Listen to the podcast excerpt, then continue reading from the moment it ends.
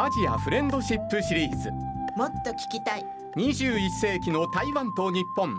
台湾の元気を訪ねて。皆様いかがお過ごしでしょうか？台湾大好きアナウンサーの山本直也です。台湾と日本の交流をテーマにお送りしてまいりました。21世紀の台湾と日本も2000年の放送開始からなんと20年少しリニューアルいたしまして12月26日まで12回にわたって番組2周年をお祝いしながらあ対日交流をさらにいろいろな角度からお届けしてまいります。そしてえ本日のパートナーはおなじみのこの方です。大家好我是一清妙。皆さんこんにちは。人とたえですタイさんどうもお久しぶりです。本当にお久しぶりです。いやー20年本当にいろんなところにね連れてっていただきました、本当にもうね今走馬灯のように山本さんと一緒に歩いた台湾の景色がこうバーッと浮かんできます、そうですね、はい。そして20年本当にお変わりありませんね。いえいえ山本さんも全然変わりませんね。はあ、ありがとうございます。えーとタエさんどういうふうにご紹介すればいいんでしょうね。えー、そうですね、まあ、今あの本を書くことをメインにしてますので、作家とそれから舞台とかでも役者をやってそして一応歯科、えー、本業の歯医者もやっております。はい、さまざまな顔を持つタエさんとともにお送りしてまいりますどうぞよろしくお願いいたします、はい、こちらこそよろしくお願いします。そして番組恒例のプレゼントもございますのでどうぞ最後までお付き合いよろしくお願いいたしますこの番組は台北中日経済文化代表所公益財団法人日本台湾交流協会台湾観光局の講演 RTI 中央広範電台の協力でお送りいたします。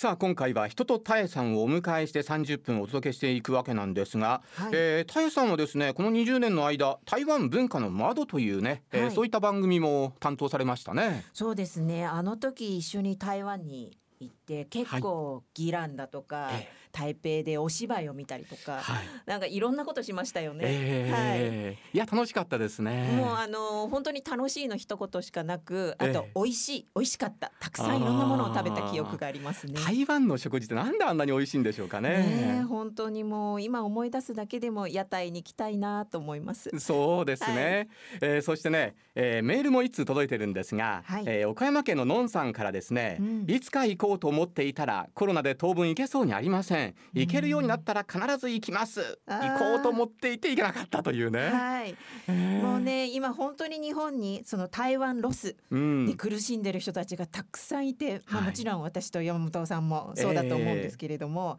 やっぱりねコロナ早く落ち着いて一日も早くまたこうヒュッと飛行機で行きたいなと思いますね。そうですね、うん。そしてその台湾はそのね新型コロナをいち早く克服したということで、はい。世界中からもね、うん。注目を集めているということなんですね。その通りですよね。はい。はい。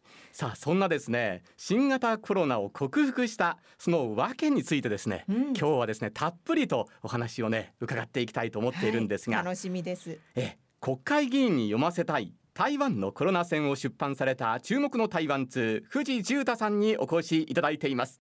はじめまして藤と申します。こんにちは。こんにちは早速ですね富士山のプロフィールを簡単にご紹介したいと思うんですが藤重太さんは千葉県ご出身で国際ビジネスコンサルタントとして30年以上にわたって台湾と日本を往復されながらご活躍されています。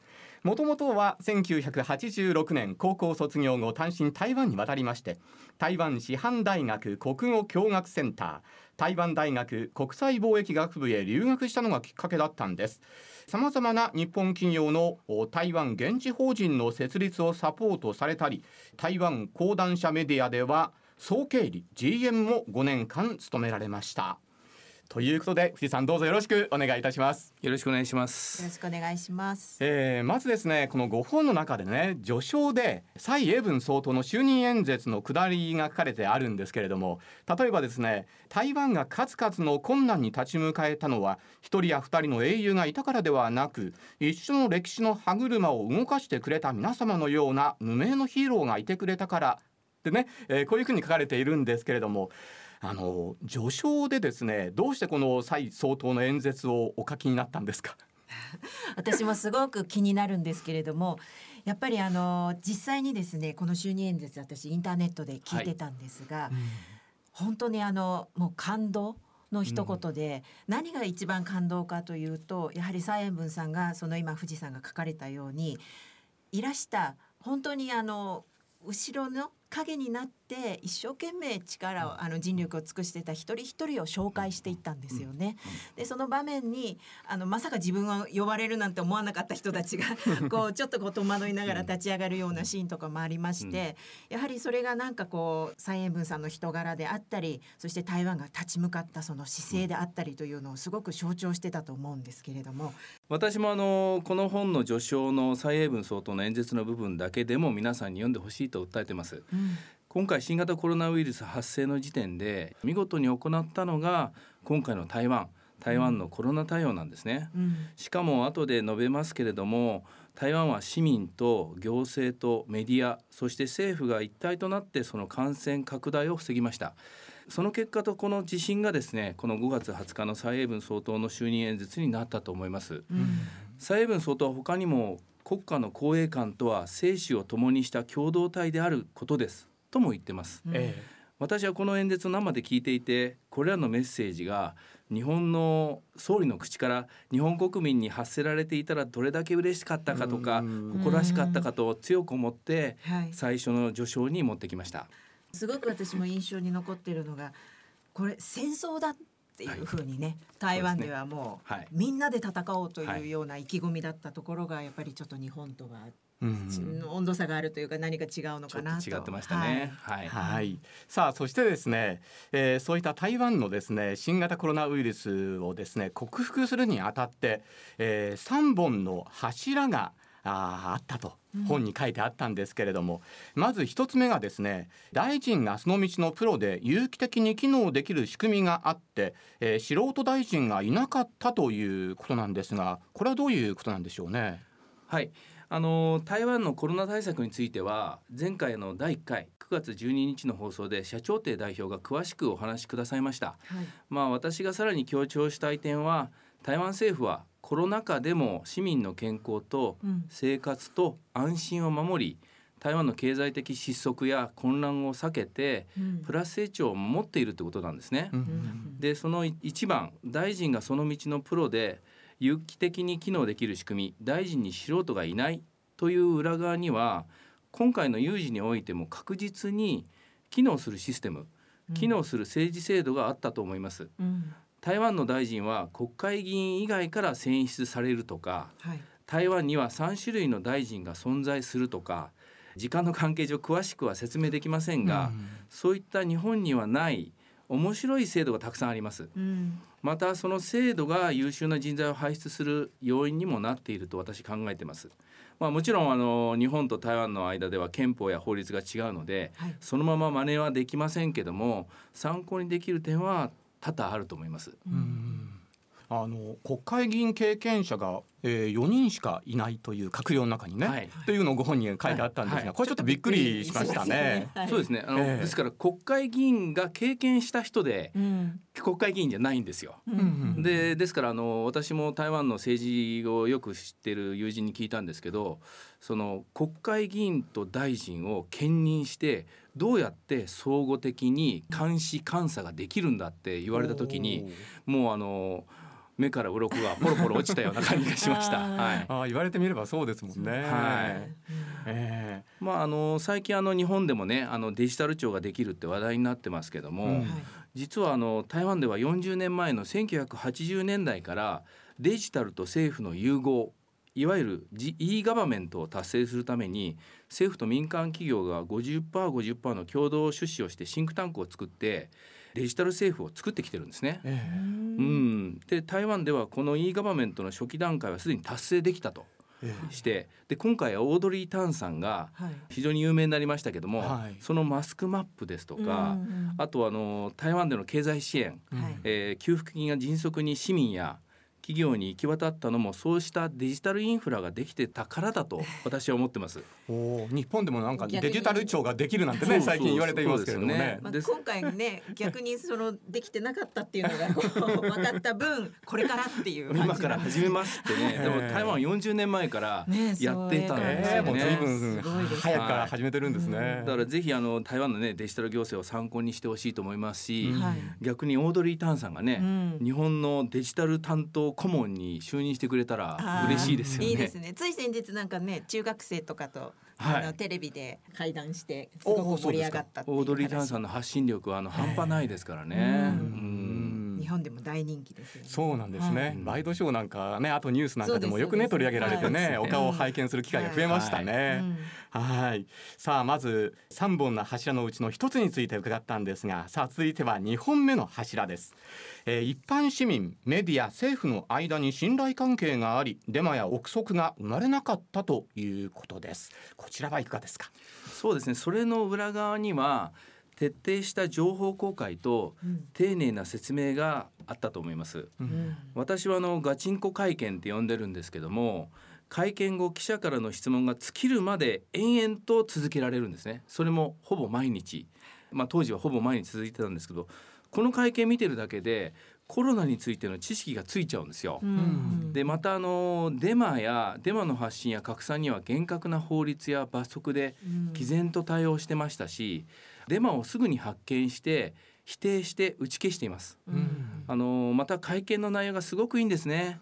特に陳時中厚生大臣の発言にはもう心を打つものがあってうん。陳時中大臣は事あるごとにウイルスを恨んでウイルスにかかった人を恨まないでほしいと、うん。うん、誰が好んで病気になりたいのか彼らは被害者であるとも言ってるんですよね。えだからね結局ね最後は人間力心の問題だと思うんですけども、うん今回コロナ騒動でそれが浮き彫りになったんではないでしょうかね。その大臣からそういう発言があるっていうのがやはり国民としては嬉しいんでしょうね。そうですねやっぱりあの心で訴える、うんもう人の心に訴えられる人がいるかいないかっていう差なんですよね。うんですからまあ今回そういう意味では台湾の蔡英文総統もそうですし陳時中厚生大臣もそうですけども本当にあの多くの台湾の閣僚が活躍したと思います。うんなんかあの働きすぎて寝てないんじゃないかっていうふうに 言われてもう国民の方が心配したっていうような、ええそうですよねはい、ニュあのースも流れてましたよね。外国からあのチャーター機で帰ってきた時に深夜2時3時4時になっても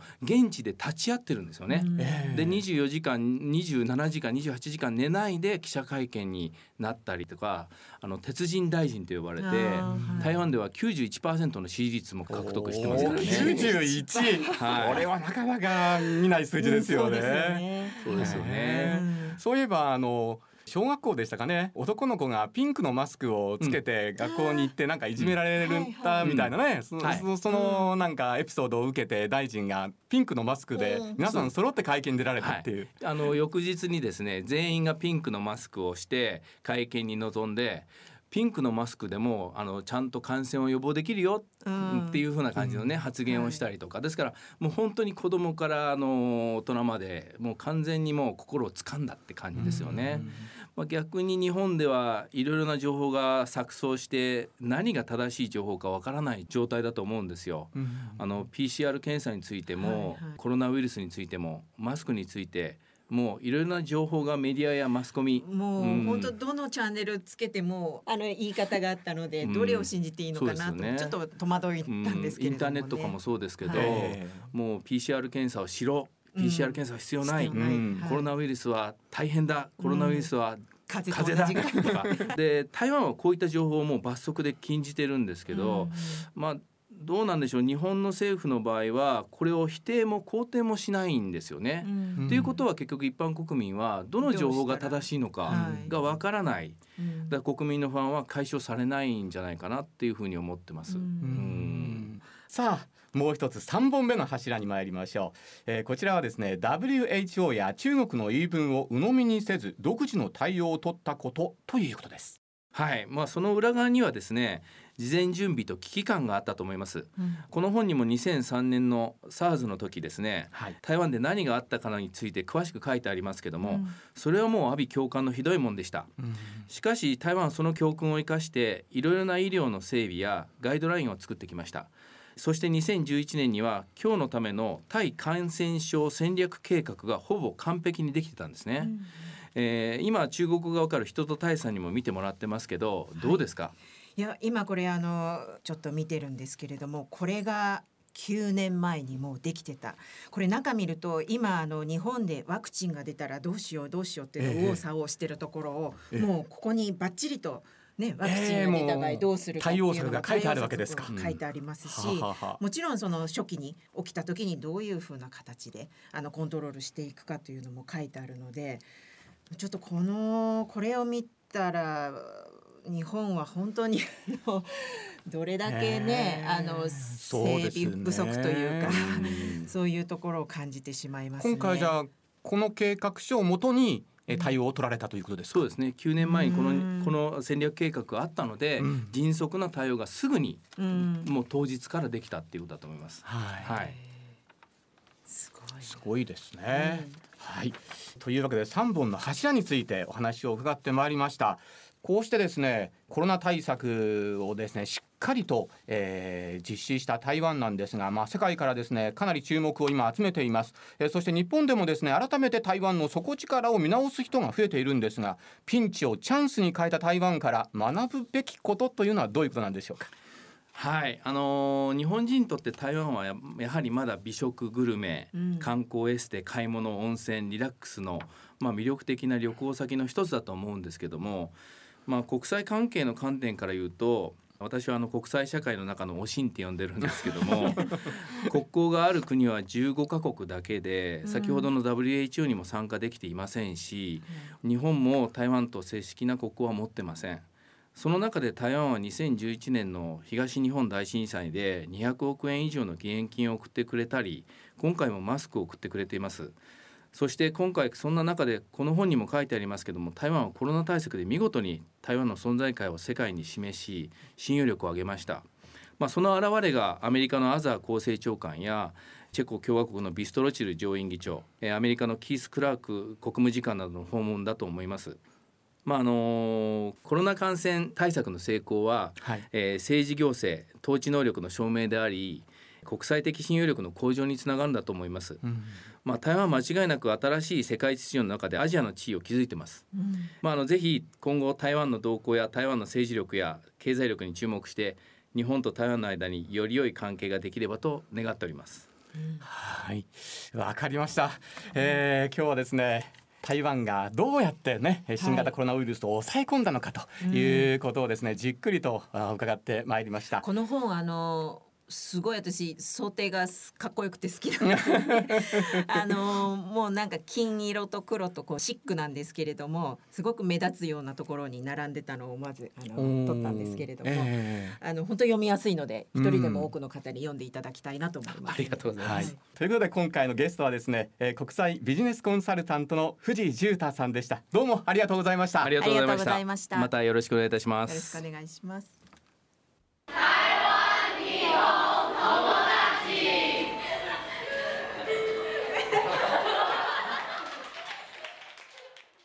えーさてここ数年ですねこの番組で追っかけ続けているのが2015年に台湾へ吉本アジア住みます芸人として選ばれて海を渡った漫才ボンボンのお二人なんです、えーそんな漫才ボンボンのミキさん太田さんとお電話がつながっています。ミキさん太田さんこんにちは。にーはー。こんにちは。漫才ボンボンです。よろしくお願いします。よろしくお願いしますお二人からこの20周年へのメッセージがあるそうですね。いやーもう20周年本当におめでとうございます。もう僕たち台湾に来てもう来たばっかりで何にも仕事がないのに取材していただいて毎年来ていただけてるのでこうこの番組でちょっとでもいい報告ができるようにって毎年頑張ってるので今年もこうやって取材していただけてとても嬉しいです。ありがとうございます。自分たちも5周年になったんですか？はいあーそうですね。なのであと4倍頑張らさせていただきたいと思いますよろしくお願いします。はい。どうも温かいメッセージをありがとうございます。最後は自分たちの宣伝にもなっていましたがね。どうですか？あの台湾の今の、えー、街の雰囲気なんかどういうふうな感じなんでしょうか？コロナもあの結構落ち着いてまして僕らも漫才のライブとかを結構自由にできるような状態にはなっています。えー、ということはお客さんの制限とかも一切ないんですか？そうですね。あの結構皆さんマスクはしてるんですけども、え僕らが漫才やってるところはそこまで大きくないのでえそういう大きくないところであればマスクなどしたりアルコールだったり自分たちでちゃんと対応することで、はい、できるみたいで大きいところだとちょっとまだ自由にってわけにはいかないみたいなんですけど。そうなんですか。お買い物なんかはどうなんですか？買い物はデパートで、えー体温を測るぐらいですかね、うんあとはやっぱマスクをつけるといったぐらいですかね。はい、ということはですねもうコロナに関してはほとんど心配ないような状況。いや、けどこれ、ありがたいですよね、うん。台湾はやっぱ対応が早かったというのもございまして、ええ。そうですね、あまり心配はないと言ってもいいですかね。あそうなんですね。ということはあのお二人の活動もかなり活発に行われてるんじゃないですか？あそうなんですよ、うん。今年からですね、毎週日曜日に漫才のイベントをさせていただけるようになりまして、で僕たちだけじゃなしに、台湾の漫才師とともに盛り上げていこうといったような活動をさせていただいております。そうですか、えーはいますますのご活躍をですね期待しておりますまた台湾にいる時にはよろしくお願いしますお待ちしております。楽しみにしております。はい今日はどうもありがとうございましたありがとうございました。ありがとうございます。先生おめでとうございます。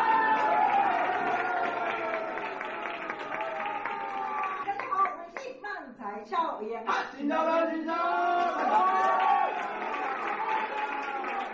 我们来台湾五年，时间过得好快。真的，我觉得啊，日本跟台湾文化。今流れていますのは、えー漫才ボンボンのお二人の漫才の様子なんですが台湾に住んで6年。台北の若い人たちにもですね、えー彼らの漫才がなかなか受けているようです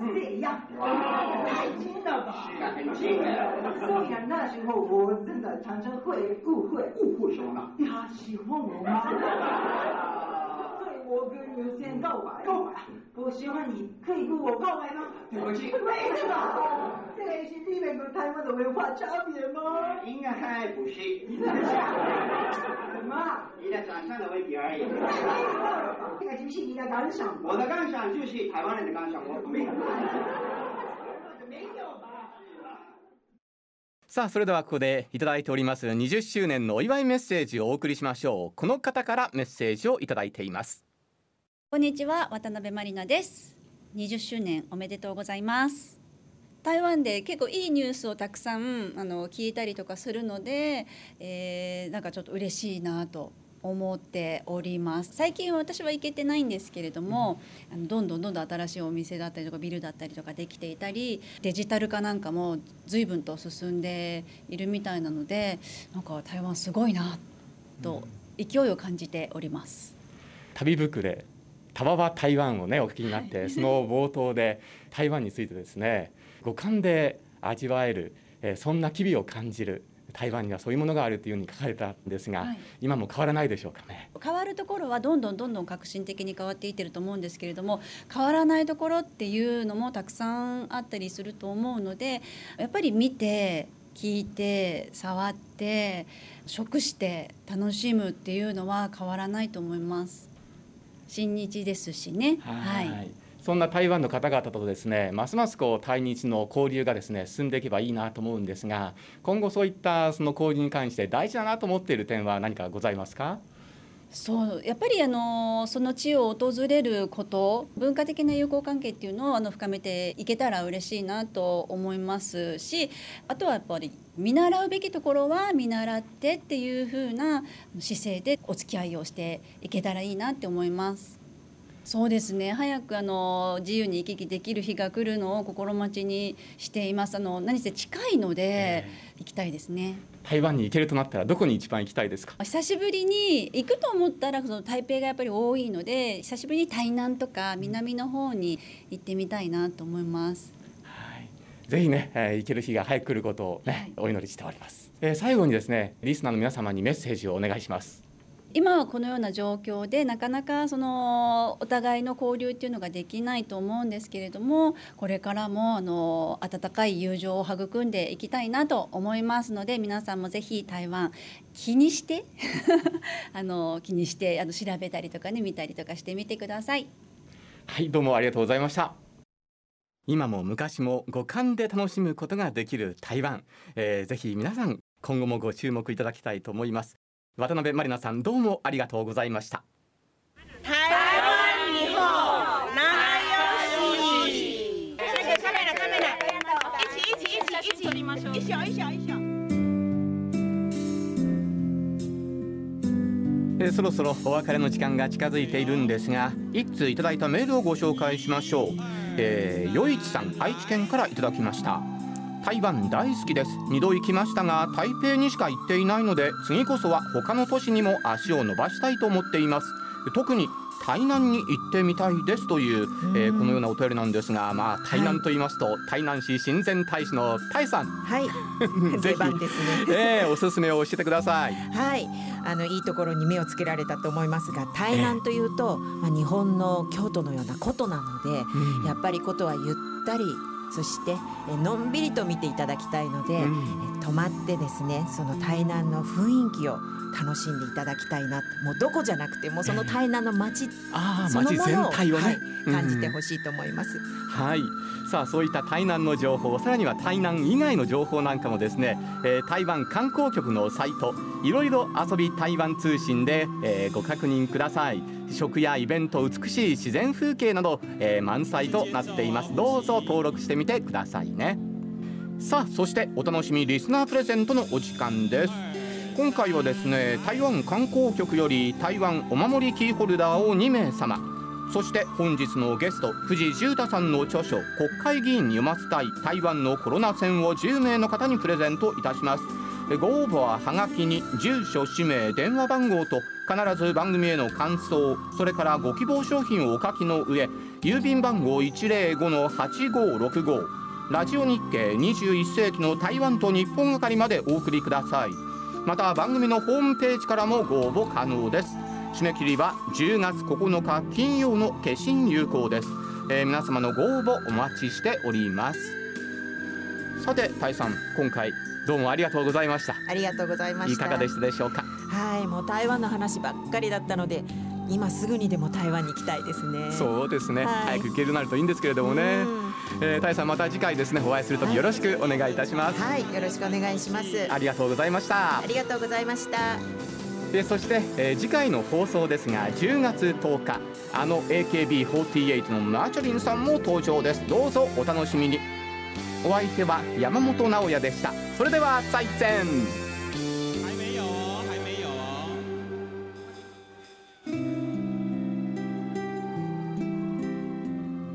この番組は台北中日経済文化代表所公益財団法人日本台湾交流協会台湾観光局の講演 RTI 中央広範電台の協力でお送りしました。